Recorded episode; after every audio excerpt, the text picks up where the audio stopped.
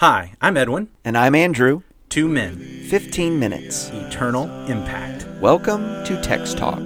His glory I will see. I will. Happy Monday, Edwin. Happy Monday, Andrew. Did you have a good weekend? Very good weekend. Although, you know, I mean, I know it'll be a good weekend on the week this is playing on the air. The week I recorded it, my, this last weekend was actually a tough weekend for me because, you know, I had to spend a little time in some real serious, like prison cell in my home quarantine. But I'm over that now. We're good. I'm not sick. It's wonderful. So, so, So, so you're telling me that in the very recent past, you had some time where you were feeling like really alone and lonely? I did have a couple of days of feeling really, really alone. Well, I tell you, that just leads in so well to this psalm that we're going to be talking about this week in Psalm 12. Let's do that. In fact, it does. It does really fit well. Psalm 12. I'm reading from the English Standard Version. Save, O Lord, for the godly one is gone, for the faithful have vanished from among the children of man. Everyone utters lies to his neighbor with flattering lips, and a double heart they speak. May the Lord cut off all flattering lips, the tongue that makes great boasts. Those who say, With our tongue we will prevail, our lips are with us. Who is master over us? Because the poor are plundered, because the needy groan, I will now arise, says the Lord.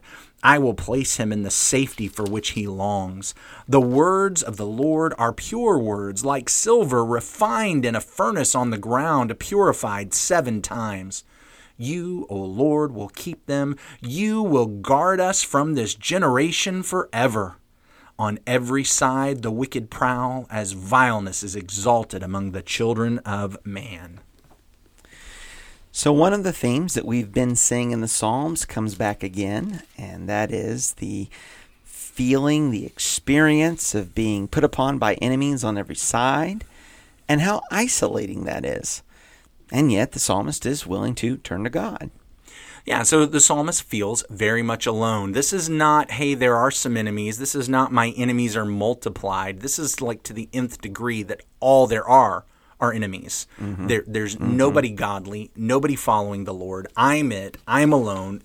And and you're right. What does David do with that?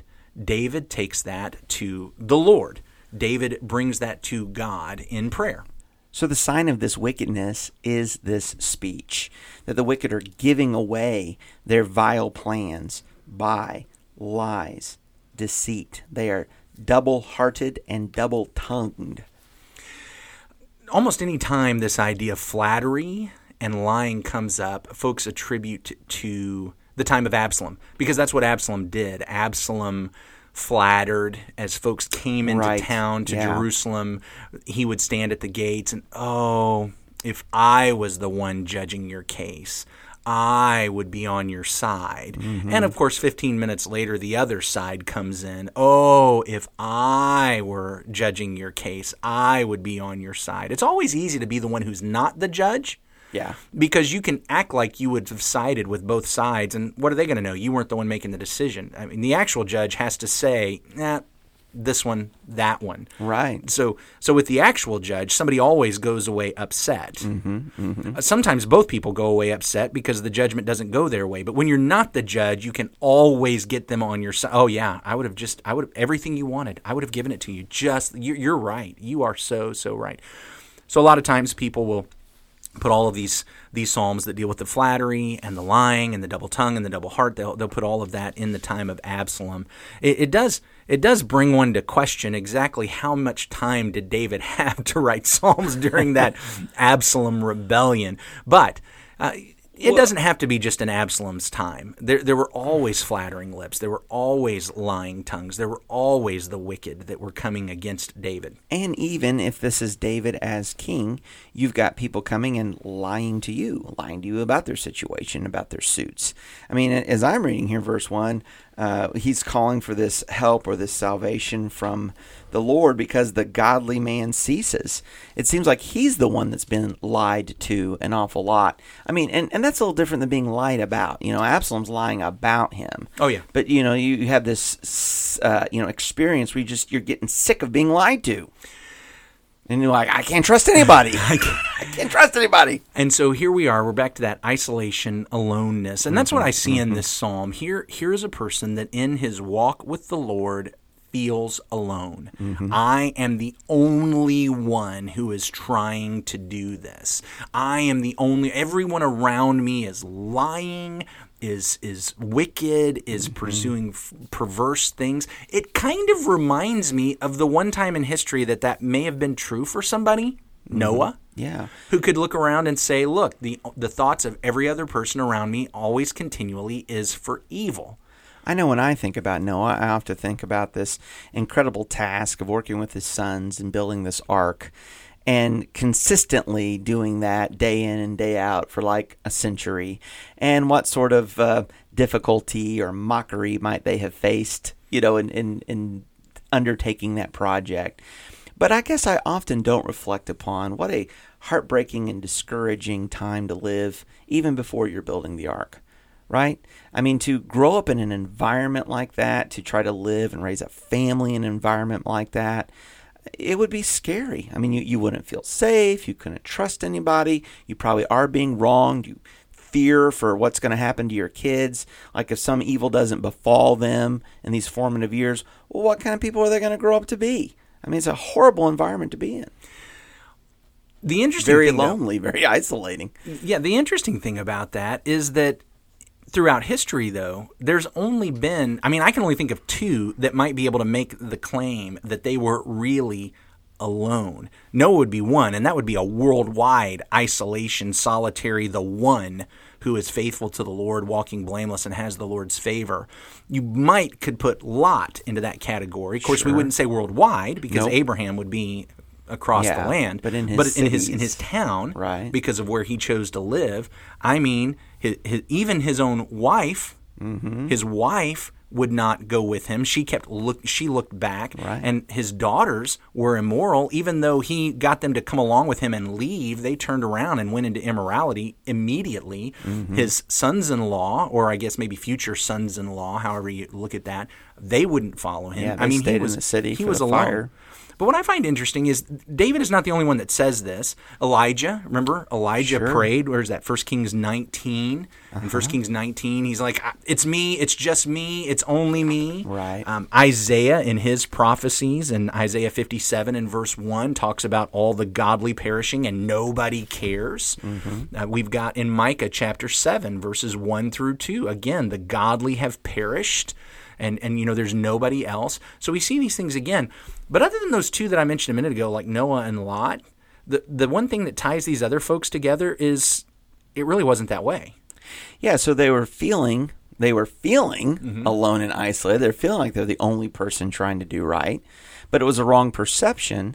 I think particularly with Elijah, how the Lord corrects that perception by letting him know there were 7,000 in Israel who had not bowed their knee to Baal, which means that God had thousands of people faithful to him mm-hmm. in this country. And yeah, the king Ahab, he was bad, and Jezebel, and they're leading the country in a wrong direction, but I've got 7,000 people here.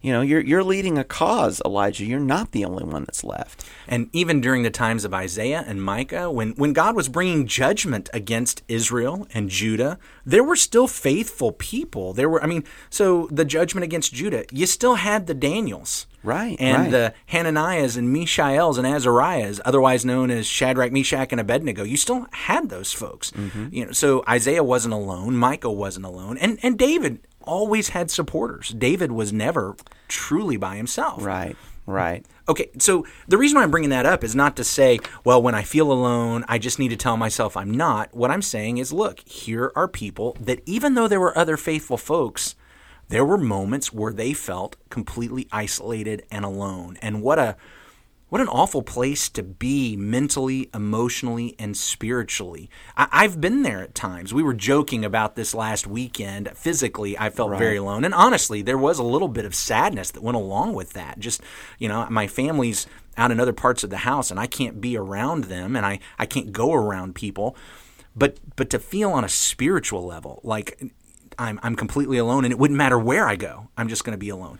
So even though it wasn't true literally for them this is this is how it felt Right. And and I got to tell you, I think a lot of our friends and neighbors around us this particular year have been um, subject to loneliness and isolation in levels they've not known, you know, many of us in our entire lives. Uh, You know, because of the sickness, because of the lockdown, because of isolation, social distancing, and all these sorts of things, um, loneliness and the complications that go with that isolation we're feeling, we're seeing these effects all around us. And what I love about David, um, Elijah, Isaiah, even in times despairing of the loneliness and isolation, they do bring it to God in prayer. They do turn to God first in prayer. And that seemed to allow the Lord the opportunity to open their eyes and help them to understand you're not you're not alone. Well, so one of the things that I think is happening in our culture, and I really appreciate you bringing it up j- just to our time and our day, because honestly, until you just said that, I didn't even think about the very specific stuff we've been dealing with through this pandemic. several months. One, one of the things that I've heard from folks that I've talked to, you know, when I'm asking them, okay, what can I pray for you? What are you struggling with? I feel disconnected. I feel disconnected. Mm-hmm. I feel disconnected. So here's David. What does he feel? He feels disconnected. Yeah, yeah. Now, the struggle for us today is we live in a society and a culture that makes us try to escape the disconnection and the isolation and the aloneness by always having some kind of noise around. Mm-hmm. And so, I mean, I feel alone, but I'll hop on Facebook and scroll around so that I can maybe escape this feeling of being alone. I'll turn the TV on and there'll be voices and noise and conversation. It's not really my conversation, but I can I can kind of immerse myself in this world. I can turn the radio on and either listen to music and sing along or I can listen to the DJs as they banter back and forth and have their conversations. But all of these things are escape mechanisms. They're not actually dealing with what's going on in the heart. What does David do? David doesn't try to escape his aloneness. He actually moves into his aloneness and takes it to God.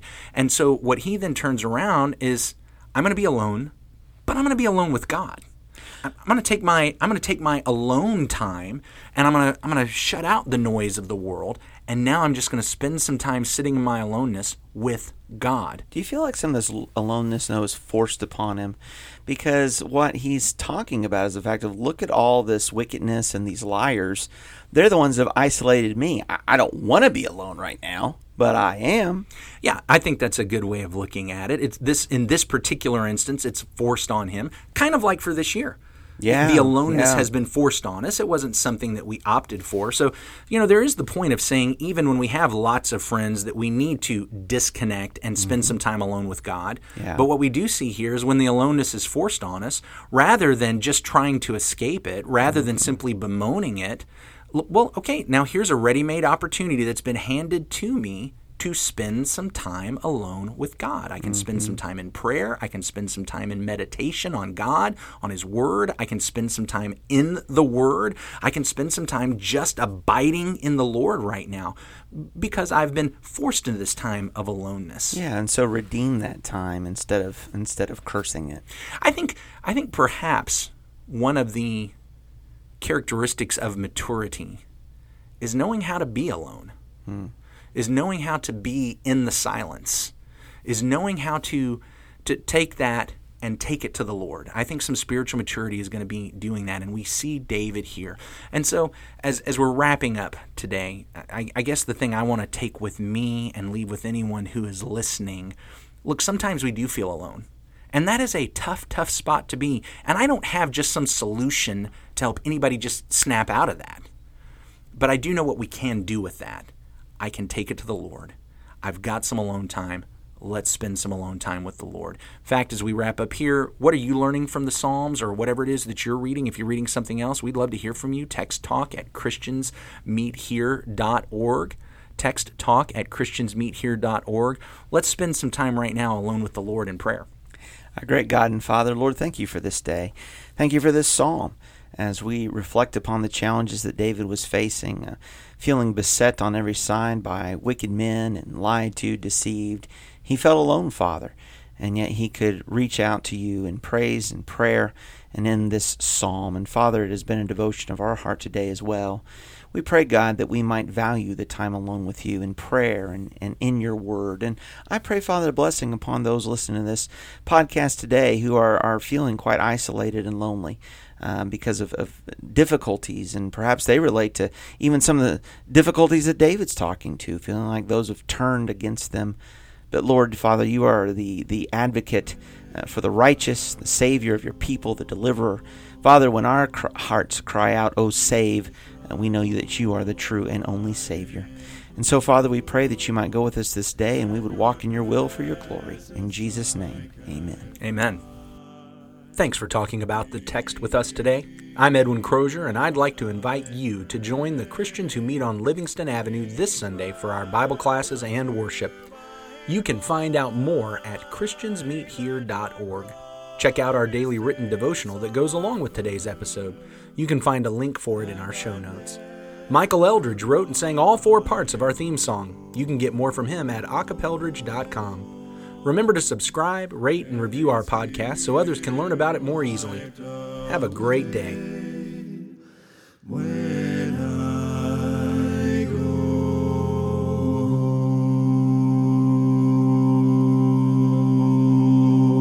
Speaking of a double tar, uh, excuse me, double, double heart. The sign of the wicked, wicked. Then wow, I'm really having trouble talking this Monday morning.